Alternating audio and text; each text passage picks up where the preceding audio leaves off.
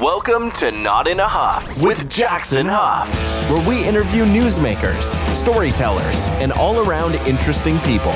Sit back, relax, uh, unless you're driving, and enjoy the show. Here's Jackson.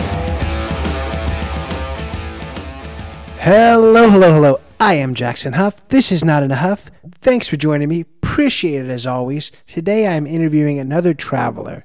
Now, you know, I, I enjoy traveling, love travel, um, just the experiences that it provides, and, and just hearing other people's travel stories. I try not to, to put too many travelers back to back. It's been a little while since we had one, so um, I, I, think this is a, a, really good episode for those who enjoy travel and those who just enjoy a good story because I am talking to Chris McCaffrey. And he, a little bit different than some of the other ones that I've, I've interviewed, where he is kind of um, one that stays in locations quite a bit longer. So he's lived in Korea and in Mexico and did uh, winemaking all across uh, the world, trying kind of following the seasons. So he kind of puts roots the places he travels. He after college he decided to to pick up and and kind of uh, never stop moving. So I think you're going to enjoy just kind of hearing the experiences he's had, everything from like I said, winemaking across the world to riding a rickshaw across India and just some really cool stories. Um, and, and, speaking of stories, we're going to talk a little bit about a book he recently wrote and uh, the short stories that uh, he has on his website. That's kind of his passion now, uh, is to uh, to write short stories and, and to be um, a writer that uh, kind of shares some of his experiences traveling, but also um, a lot of uh, a lot of other areas as well. So I think you'll enjoy this one. whether you, you just like a good story, you like to hear about some people doing some some awesome things. Uh, he's currently in Mexico teaching uh, English as a second language. Um, so yeah, he's got a lot, a lot of really cool things. Um, definitely a, a, really good uh, episode for, for travelers too, but uh, definitely not uh, one that just travelers are, are going to gain something from. Uh, so without further ado, here is my interview with Chris McCaffrey. I'm here today with Chris McCaffrey. Chris, how are you? I'm doing very well. How are you? I'm doing well. Thanks for joining me. I really appreciate it. Yeah, I'm very excited to be here. Absolutely. So normally we always kind of start just uh, at the beginning, so to speak. So tell us just a little bit about yourself growing up, and I think ultimately, given what we're going to talk about, what started your your travel bug. Yeah. Uh, so I grew up in Stockton, California, um, which is east of the Bay Area, uh, and I do think we'll end up talking about travel a lot. So I think it's interesting. Um, like I didn't really travel growing up. Uh, like I went to Tijuana one time, uh, but that was about it internationally. And yeah, so I uh, left Stockton and went to college in St. Louis. I wanted to go far away from home. Um, and so that was, I mean, that's traveling, like going from California to the Midwest. Uh, and then while studying uh, in St. Louis, I did a semester abroad in Spain. Uh, and that's really what kicked it off. So I went and did a semester in Madrid. I got to go to uh, like Morocco, Belgium, Ireland, just a couple places in Europe while I was there. Uh, and that is when I realized uh, how cool it is to go see places that are just so different from what you're used to. And so that for sure kicked kicked the travel bug into gear. Yeah, yeah. I I had a friend in in college. I never was a I never did travel abroad. I think that would be awesome, but had a friend who was doing that same place in Spain and they were like terrified. They almost canceled. They didn't want to do it. They were like, uh, I don't think I can do this. And then they did it. They loved it and they pretty much just done nothing but travel ever since. So just from taking someone I mean if, if you at all want to travel I feel like it's just a no brainer. But even somebody who was scared and didn't want to do it at all, uh, and what it turned them into, I think it just shows just how how impactful that that travel or study abroad really is. Yeah, it's transformative. Like you you think the world is one way, and you think uh, the way that you were whatever little bubble and culture you were raised in, you think that's right, and other things are wrong, and then you start to travel and you realize that uh, right and wrong is a little bit more subjective, uh, and you just start to appreciate uh, the different ways people live their lives across the world. For sure, for sure. So tell us just a little bit about your traveling because I have talked to, to quite a few travelers before.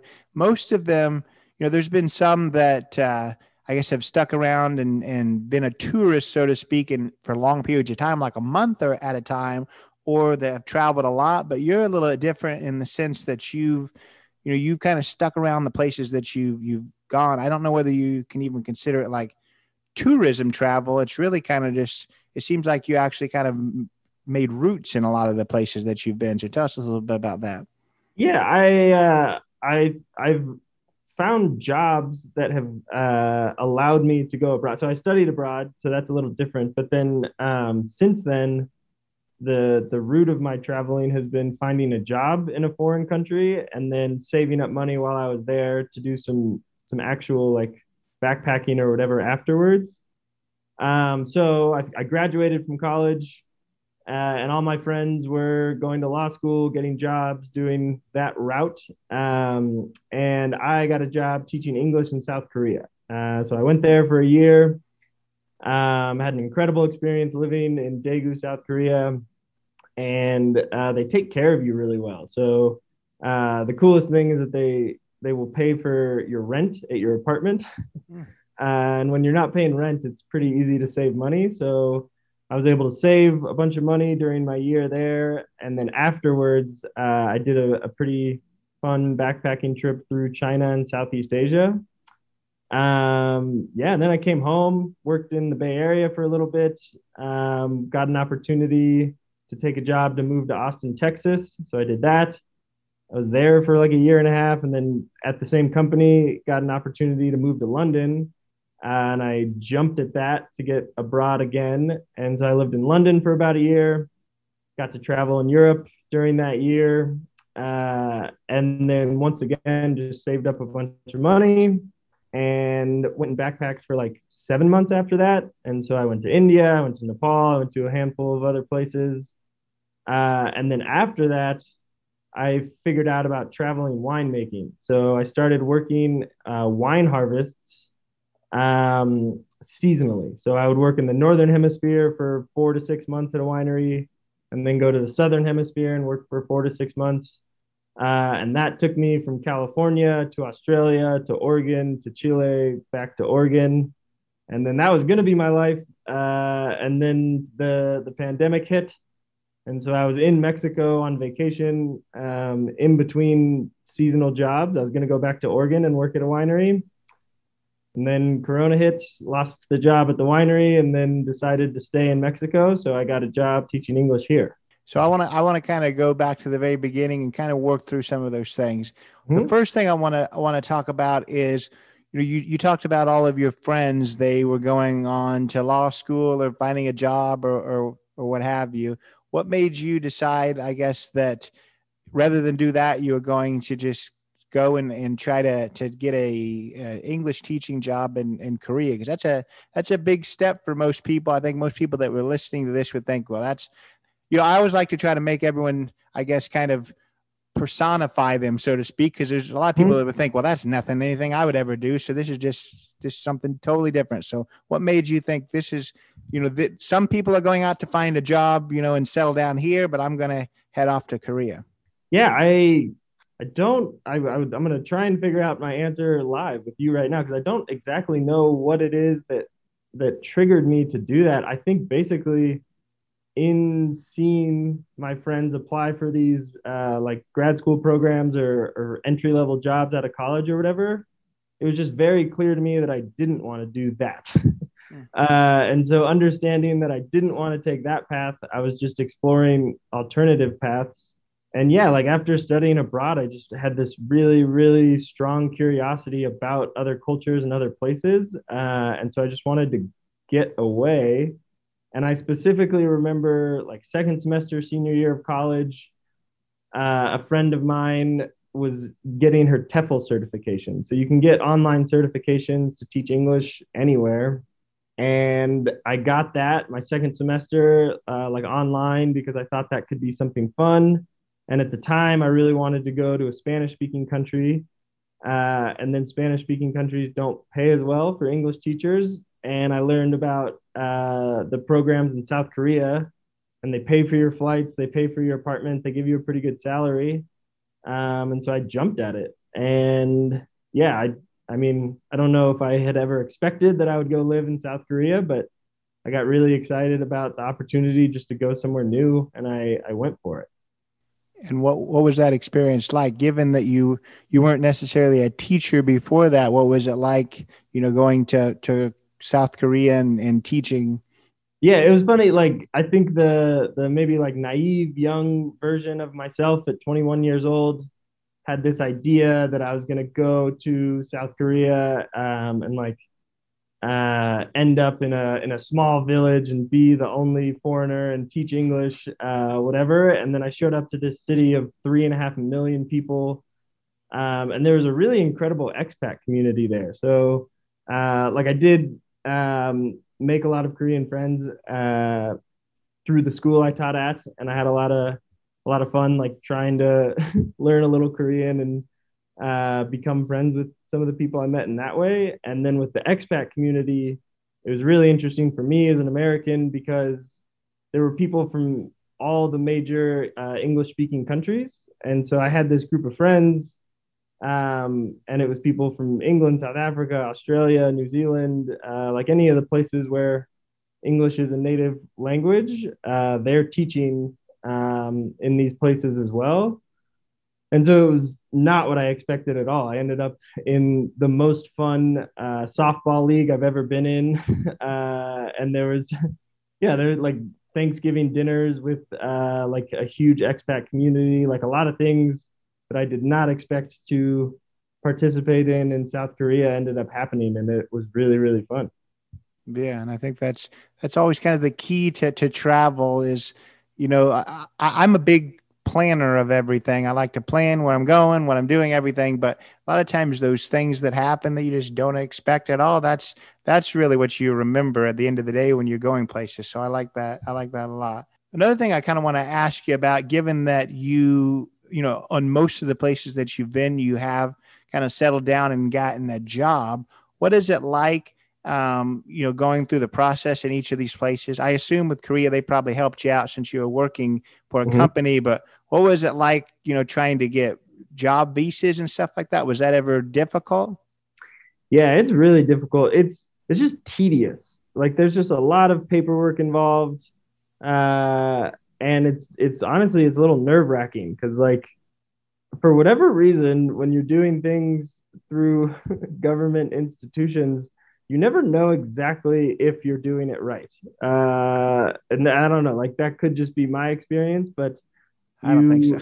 Yeah yeah like you you get this list and it's kind of like you need this paperwork this paperwork this paperwork this paperwork uh, and then you show up to the meeting and you're just like your heart's beating really fast and it's like please please please please please just approve my visa. But that's been my experience every time i've needed a visa. So yeah um, in korea the school helped me and it worked out. And then when i was going to london the company i was working for helped me. Uh, same thing with australia. So um, yeah, like the employer at that point wants me to show up, so they will help me try to get the process figured out. But it's always it always feels like a little bit of a crapshoot until the visa is actually stamped and approved in my passport and I can go. So you you you've talked about you know some of the the experiences backpacking and, and things like that. Were you um, were you doing this solo or did you always have people that you were doing it with or how did that work?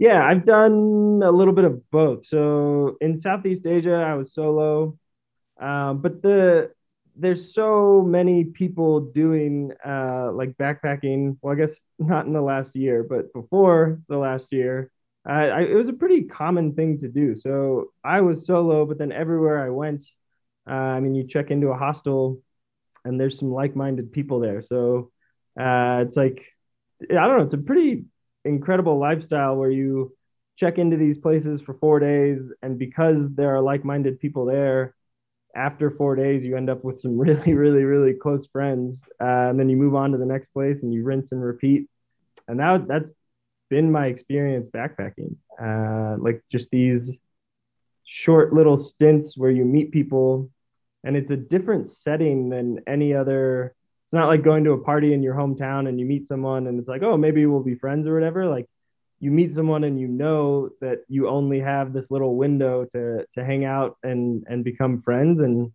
in a lot of ways i think uh, a lot of the the barriers and the walls just kind of fall away and you become really good friends with people in a very small amount of time.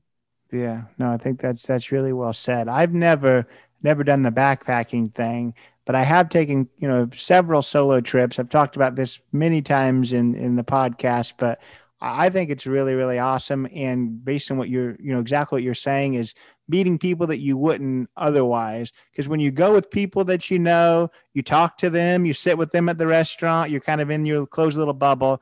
But being on your own and, and, you know, people just naturally want to talk to you since you, you don't have anyone else you're talking to or you know just like you were saying that there's other solo people that want to you know make make quick friends. I, I agree. I've, I've gotten myself into some really awesome situations that I never would have um, if I would have, you know, been with other people, whether it's being invited to sit at somebody's table at dinner and they tell me all about where they're from or going out at night, you know, Barcelona or something like that. It's, it's a really, really cool experience. It's, it's, it's scary at first for a, a lot of people, but I, I really, I think it's a really cool thing. Yeah, it's challenging because uh, inevitably there are the days when you're tired and you're not feeling social and you don't want to talk to anyone. Uh, and then I think that's something that travel sometimes forces you to do uh, because it's not like uh, it's not just a Saturday night where you if you stay in um, there'll be the next weekend if you're living somewhere more permanently. But when you're traveling, not always a Saturday night. But if you have that one night uh, it's just a challenge to to like go way down in the well and find um, the energy to go be social and try and make some friends and try to make the most out of wherever you are for the short amount of time that you're there. And I think that's great. Like I think, yeah, there have been plenty of times where all I wanted to do was lay in my bed and watch Netflix, and then it's like, no, I'm I'm here. I'm in wherever. I'm in uh, Bangkok or whatever, and I need I don't need, but I would really like uh, for this to be a memorable experience. So you just challenge yourself to to put on a social face and get out there and see what happens. Yep, I like that. Very very well said. So so you know the the next question I would have on I guess your your profile that that we connected through. You talked about some unique experiences that you've had while traveling. I won't pick a certain one. I want you to kind of tell me something that uh, that uh, I guess was unique and, and that you really uh, it was memorable. That's something that you'll you'll live with for a long time. Yeah, the I mean, there's like a million fun travel stories like I'm talking about where you just show up somewhere, you make some friends, some some incredible stories just kind of uh, come to be live. But one thing I would love talking about, just because I would love to encourage people to to like look up this company and see if it's something they would want to do. But there is a company called the Adventurists uh, and they do these uh, events all over the world. Um, and I did one called the Rickshaw Run. So two of my friends met me in India, um, and we showed up in Rajasthan, uh, which is like northern India in the desert. Uh, and there were 83 other teams that were going to participate, which means there were 83 tuk-tuks or rickshaws. Um, and so we showed up. They like give you a one day training course on how to drive the the like I think it was a four speed tuk tuk that went about 35 kilometers an hour. Uh, and you drive it around the parking lot a couple times, and then they throw a huge party, and then they basically just unleash these 83 tuk tuks into India, and they say, "Hey, we're gonna throw another party in two weeks uh, 3,000 kilometers south of here. Good luck. Uh, and that's it. There's no help. There's no support. There's no route. There's no plan. Um, and so I did that with two of my best friends, and that was the most memorable travel experience I've ever had. Like we uh, were in this tuk tuk, uh, just without any plan, trying to get as far like to this little town, 3,000 kilometers south um, and it was incredible. Like you end up seeing parts of India that you would never see if you were doing a more traditional style of travel because you don't know where you're going or what you're doing. You just wake up and you start driving, uh, and you just stumble into to some really incredible things along the way. That that would be something for sure. So were you guys all in the same tuk tuk, or do you have separate ones? Or yeah, so it's uh there's like a somebody's driving in the front uh, and then there's a little bench seat in the back. So we would take, we would drive for about 10 hours a day because uh, the tuk tuks really don't go that fast. So it takes a lot of driving to get 3,000 kilometers. Um, so yeah, we would do shifts of driving, I don't know, three or four hours each. And so somebody would be in the front, uh, and then the other two would be in the back. And then the way it unfolded, um, we ended up caravanning with some of the other tuk tuks, which is hilarious because, like, for the first couple days, we're driving, we're alone, we're in India, whatever. And then inevitably, you just see another tuk tuk, uh, like in the middle of nowhere in India. And it's this incredible feeling of, like, I don't know, being seen or whatever. It's like another one of me. Uh, and so, yeah, that happened enough where we started caravanning with a couple of the other teams, um, and then yeah, just made our way through India. That would be an experience. I, I think that's really cool for sure. Yeah. So tell us, you know, just a little bit about, I guess, some of the the I don't want to say negatives, but I I don't always like to just cast everything in in grand glowing light. So tell us some of the challenges that you've had when when traveling. Yeah, I so I actually wrote about this one time um, so I guess I could tell an interesting story about that. But yeah, so basically, there's this one day, and I will answer your question with this story. But there was this one day uh, where I was in, I was off the coast of Africa. I was off the coast of Kenya on this really cool island. Um, and I was staying at this hotel, and the hotel owner was like, "Hey, you can go out fishing with these guys today, and if you catch some fish, bring them back, and I'll cook dinner for us." And I was like, "That sounds awesome." Uh, and so I went out uh, fishing and we uh, like it was on like a little wooden boat and we were fishing with like these wooden blocks uh, where you just like there's like a bunch of fishing wire wrapped around the block with a hook and you put a little bait on it. Uh, you throw it way down to the bottom and then if you get a bite you just start rolling the block uh, to like contract the cord i guess or the fishing wire um, to catch some fish. And we did it all day and it was really fun. And we got back, um, and the guy cooked some fish, and there was this old uh, Swedish couple staying at the hotel, and I was pretty young at this point, so I was uh, like very much on the um, like trying to be in the moment and the moment is like the best part of everything and if you're in the moment everything will be fine and i was eating dinner with this older swedish couple uh, and the woman's name was Barbro, and she started telling me a story about how her favorite part of travel is reflecting. So she loves like going on trips, um, and then like six months later, taking a night to brew a cup of tea or whatever, and then like thinking back on the trip. And she was talking about how that's her favorite part of traveling. And for me as a young guy, I was like, that was that was blasphemy to me. I was like, no, like the best part is is being in the moment, whatever. Uh, but she was really smart, and we had a really good conversation. So I kept thinking about it, um, and it's it's true because uh, like so much of traveling is really inconvenient. Uh, like you're always tired. Like there are so many just little things that are going wrong at all times, and so it opened my eyes to the fact that like in the moment often a lot of traveling is not comfortable and it's not fun and it's not great uh, but it creates these memories that just kind of crystallize over time uh, and they become they become better and better the more time that goes by. And so the reason i told the story about fishing is that the actual truth of that day is that i got really seasick on that boat fishing. And so at this point two or three years have gone by. So when i think of this day it's this like golden sunshine on this island off the coast of Africa with these guys that I was fishing with. And it's this like really powerful, beautiful memory. And then if I allow myself to accept the reality of the actual day, I was on a boat, like puking off the side of it, really uncomfortable for a lot of it. Um, and you just, as time goes by, you just kind of forget about that part and just appreciate the fact that, yes, that did happen. I did get seasick, but I also did get to do the fishing and have the meal afterwards, etc. So I think a lot about uh, that now, how um, how uncomfortable so much of traveling is, but if you just weather it, uh, like the memories will solidify into something really special.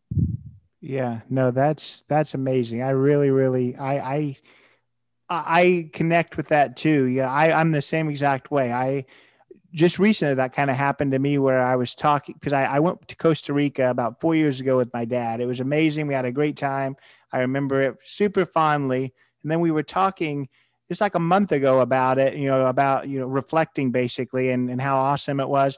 But then he was like, Don't you, remember when we were there? You like had because before I left, I had like bitten my tongue really bad. So like I had a big, like I had a big, like, like my tongue was like super hurt like it hurt really bad and sometimes i couldn't sleep. So he, was reminding me that. I was like you know all of this time in the last four years i've thought about costa rica i've never remembered that but now i remember sometimes not being able to sleep while we were there because my tongue hurt so bad.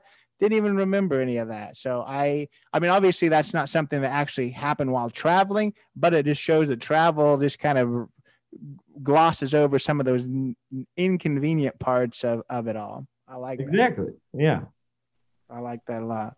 Yeah. So on your on your page, you you you have a, a term that I want to kind of talk about. What is wanderlunging? Can you explain that a little bit? I can try. Uh, it basically, uh, I I have like a I maybe had maybe past tense now, but I think any of my friends would laugh. Uh, but like I I used to have a patented dance move of some sort where we would be out, we'd be on a dance floor, uh, and I would just lunge on the dance floor and just bounce around a little bit. Uh, and it was just kind of fun. And then basically, I really wanted to start writing. And so um, when I got the opportunity to move to London, I was excited to go to Europe and I assumed I would be able to do a lot of traveling. Um, and there's like a dirty secret with writing where it's really hard to figure out what to write. Uh, and so when you couple it with travel, it, it's kind of like a cheat code or a secret uh, where like if you're traveling, interesting things are going to happen, uh, which just allows you to write about it, I guess. Um, and so I w- was thinking of a domain name. Um, and yeah, I, I thought it was a play on words with wanderlust or something like that. And so I just turned it into wanderlunge to make it a little more specific to me.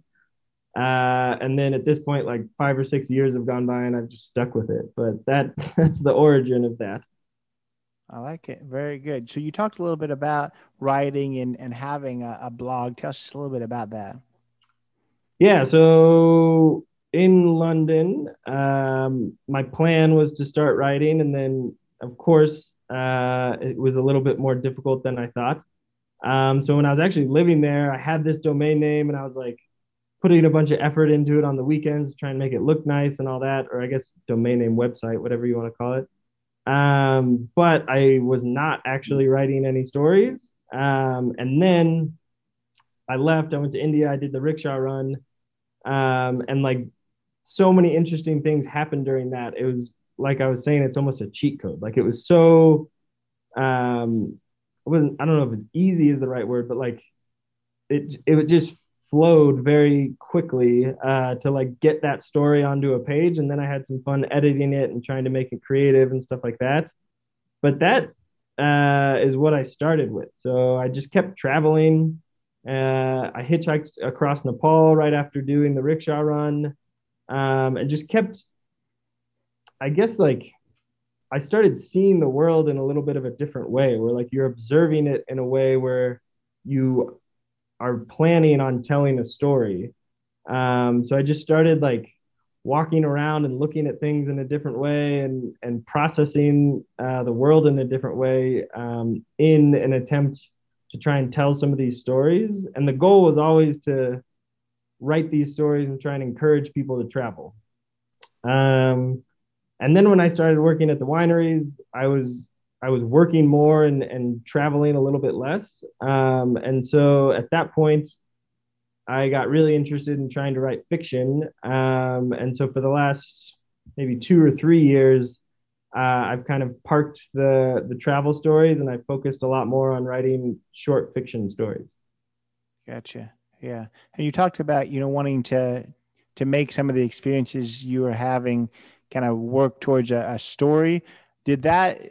I mean, was was that something that you think that um, I guess made your experiences better, or sometimes uh, I guess made it a little bit more difficult. And the reason why I say that is just because I know sometimes, you know, I, have talked to people who do write travel stories or take travel photography, and they say that's almost an interesting dynamic where they have to take time off of, you know, the mind of writing stories or the mind of photography because sometimes they miss out almost on the experience because they're so worried about, you know, making sure that they remember all the details or making sure they get the best shot. Did you feel that way, or do you feel like that it actually made it, it better? No, it's a it's a great uh, lead in to an answer because uh, you're totally right. Where uh, like in the beginning, um, it was incredible because it's like I don't know, it's like this uh, wave of inspiration would just overcome me when something was happening, and it was like, oh, this is it. Like this is something that I will turn into a story. But um, I it did get to the point where it would hinder my ability to actually just experience whatever I was doing, where something would start happening and I would have my little notebook with me and I would like run to the bathroom and start taking notes or whatever. Um, and that's actually a big reason that I started writing fiction instead of trying to continue to write travel stories. But th- like because of exactly that happening, where I still love uh, like trying to get my head into uh, a headspace where I'm seeing things in like a very open way, uh, which like to me that's traveling, just like seeing the world in a way where like you're not judging, you're not um, trying to affect anything, you're just kind of like observing and processing it, and I don't know, trying to like experience it live or whatever. Um, and yeah, like in trying to create these stories, I did find after a couple of years maybe that exactly that I would I would miss out on what was actually happening because uh, my brain would just start trying to to wrap my head around how the story would be told and all that like in in the moment and that's not what I wanted. Uh, so now I um, am much more focused on trying to write fiction, and then I still really like trying to to switch that that travel mode on or whatever you want to say, but without the pressure of uh, like something fun starting to develop, something interesting starting to happen, and then being like, okay, I need to turn this into a story, so I need to to switch into a different mind state. So I yeah, that's I would totally agree with those people. Yeah, yeah, that's that's interesting. So what do you what is your genre be, beyond just fiction? Uh, I mean, it's definitely literary fiction, which is interesting because it's like a really niche world uh, where I don't know how many people really enjoy reading like short literary fiction. Uh, but it's really fun to write. It's like my favorite um, books are literary fiction. So I don't like to me that just means writing that is uh, operating on a handful of different levels. So there's always some subtext. Um, and whatever is written on the page is is usually more of a frame and then what's what the author is really trying to communicate is in between the lines um, and i just find that really challenging to to do and i'm still not convinced i do it well but i really enjoy trying. Um, and so yeah i've just been writing short stories for about two years now. Um, and yeah, I guess if there was like, I was trying to put it into a specific genre, I do think that I flirt with magical realism a lot, uh, which I, I love reading books um, that just kind of present uh, a story in a way where like you're never really sure if it's real life or if there is something a little supernatural involved uh, or a little magic involved or whatever. And so I really, really enjoy trying to walk that tightrope um, of reality and like magical realism or whatever you want to call it. Gotcha. Gotcha. So tell us just a little bit about that book. I think that you co-wrote with someone, Time to Be. That's the one. Uh, that one, that is not fiction. Um, so that uh, has a bit of a different origin story. So, so right after the rickshaw run, I went to Varanasi in India, uh, and I was there for a couple days and then I had a train leaving. Um, and before the train, I went to a cafe just to get some lunch. Uh, and I showed up and it was super busy. And the waiter asked if I would sit at a shared table. And I said, yeah, of course. and so he sat me down next to this Chinese girl. Um, and to my surprise, our conversation during lunch was about Quentin Tarantino movies and Iggy Pop, um, and just like a bunch of things uh, that, like on the surface, I just wouldn't expect to talk to, uh, like a Chinese girl that I just met about. And so it was awesome, and we became really good friends, and we exchanged email addresses and we became pen pals. Uh, and so about four years went by where we would just send each other long emails, update each other on our lives, etc. Um, and then uh, during the pandemic, almost exactly a year ago, uh, I was down in a place called San Cristobal de las Casas in Chiapas in Mexico, and it's way down south. Um, and I was quarantined, I was isolated. I was going a little crazy like everyone else in the world.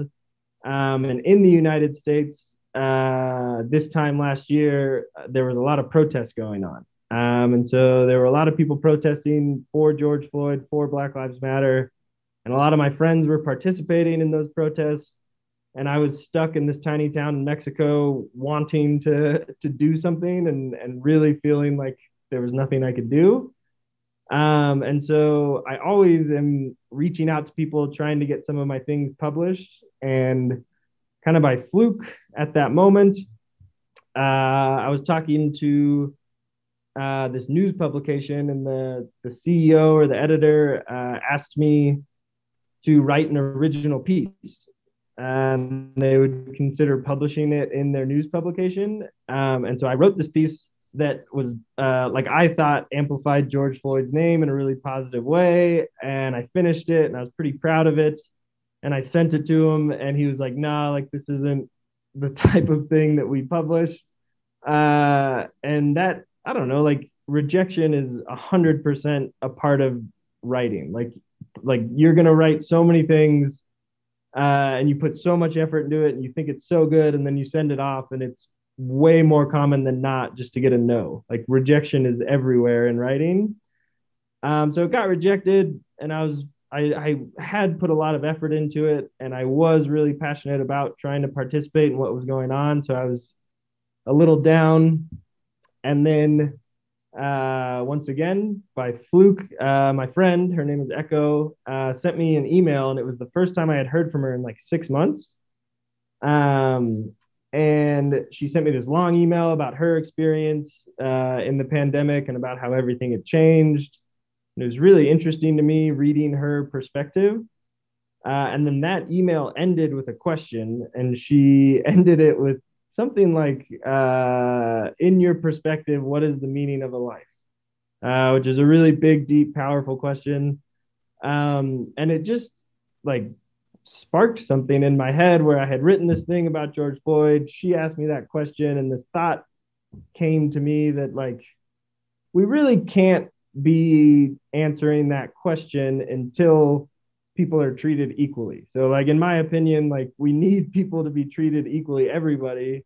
And then once that happens, then maybe we can all sit down to dinner and be like, okay, what is the meaning of a life? But I think there's a lot of work we need to do before we try and answer questions like that.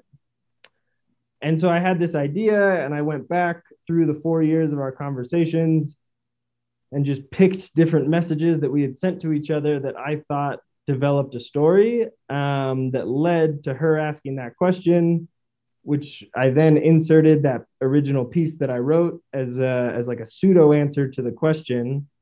And then I sent it to her and I was like, hey, I think we've written 75% of a book. Do you want to finish it? Uh, we can just go back and forth with a couple more messages, try and answer some big important questions and see what happens. Uh, and we did that. And then she was living in New Delhi uh, in India at the time and had a contact at a publisher. So yeah, we put a ton of effort into it, tied a bow on it, sent it to the publisher, and they accepted it and they published it. Um, yeah, and so a book got got put out, which is really exciting. Yeah, yeah. So what I, I guess you, you said that it, it's kind of based off of the emails you've sent to each other, but it may be a hard task. But what exactly, if somebody's interested, what exactly are they going to learn, or I guess gain from from reading the book? Yeah, um, maybe nothing, but hopefully, uh, no. I think I mean it's been out for a handful of months. It ended up like being published around Thanksgiving.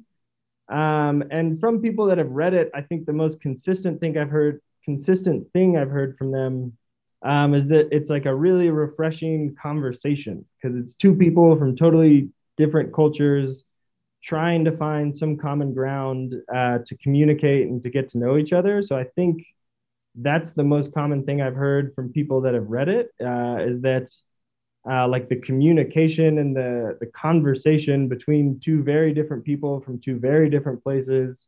Um, like the the ability for that conversation to take place and to i mean there is a connection um, and a thread in that conversation. So i think that's what people have taken away from it.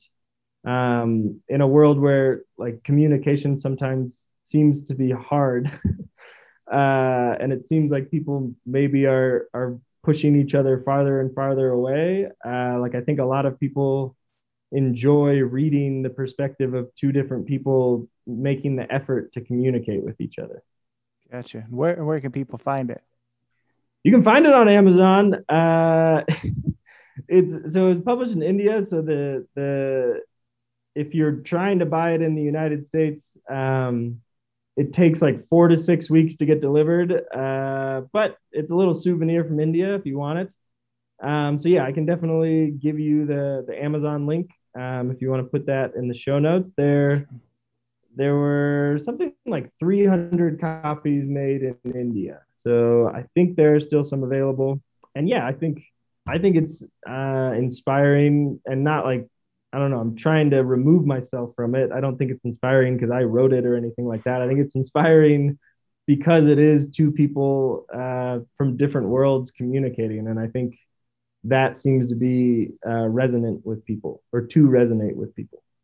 For sure. Yeah. Do send me the link. I'll put it in the show notes for sure. Thank so, you. you know, this is a, this is a tough, tough question. Definitely with, you know, the, the pandemic that we, we just, went through and still, you know, still still dealing with. Um, what do you think the, the future holds? I know that life sometimes throws a, a good curveball at you, but what do you what do you think and hope that the future holds for you? Whew. Uh, for me and for the world. Well, let's let's just go with you. I don't think we have time for the world. I don't think I have an answer for the world either. But for uh, for me, I I don't know. It was a it was a rough year. I think it was a rough year for everyone, and I survived, um, so that's great. And um, yeah, I'm I'm committed to staying in Mexico for another year. I'm going to spend another year teaching at at the school that I'm at.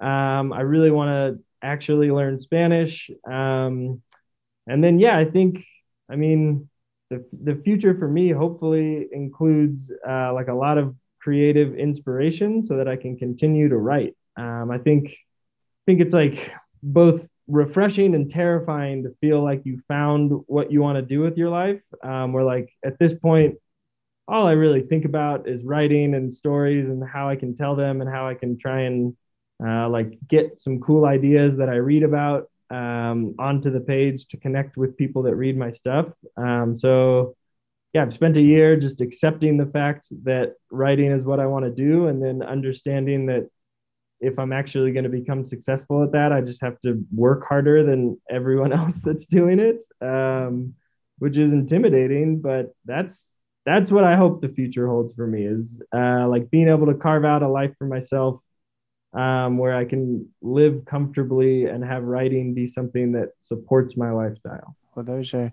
those are uh, I think good goals to have for sure. So so how can people connect with you? Uh, Twitter. I love Twitter. Um, so at Wanderlunging on Twitter. I also have Instagram. Um, that seems to be more for for me and my friends and stuff like that. But you can follow me if you want. Um, and then I have a website. So the website is wanderlunge.com. Uh, I try and keep it really simple. There's really not that much on the website except for the stories that I write. And then, yeah, the goal is to hustle and get a short story published every month. Um, and I would love if people read those because I put a lot of time and effort into them. Yeah, yeah. I'll tell you with your web, with your website. I don't know if this is a bad thing or eh, hopefully you don't you don't take this the wrong way. But when I clicked on your website at first, the way that it's formatted because it is very simple. I thought like it was one. It was like one of those pages that was saying like this website is not available or whatever.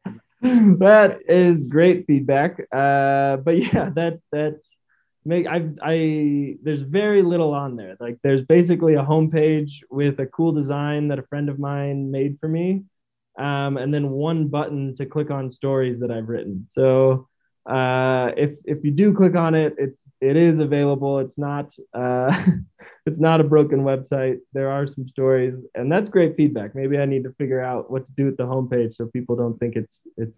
Well, you know, maybe maybe you do and maybe you don't. But I I I, I would say that I go to probably a hundred websites a day, but I remember that exactly. So it's it's unique the way that it's designed. So and I there did and I did see the button and I I clicked and I I read at least one or two of the stories and and yeah I I think that it's it is a you and that's why I wanted to ask you exactly what your genre was because it is kind of a a unique writing style and I think it's it's really cool. I think that the whole the whole thing I can take from your website is it's all uh, it's not a, an, exactly the the norm and I think that's refreshing.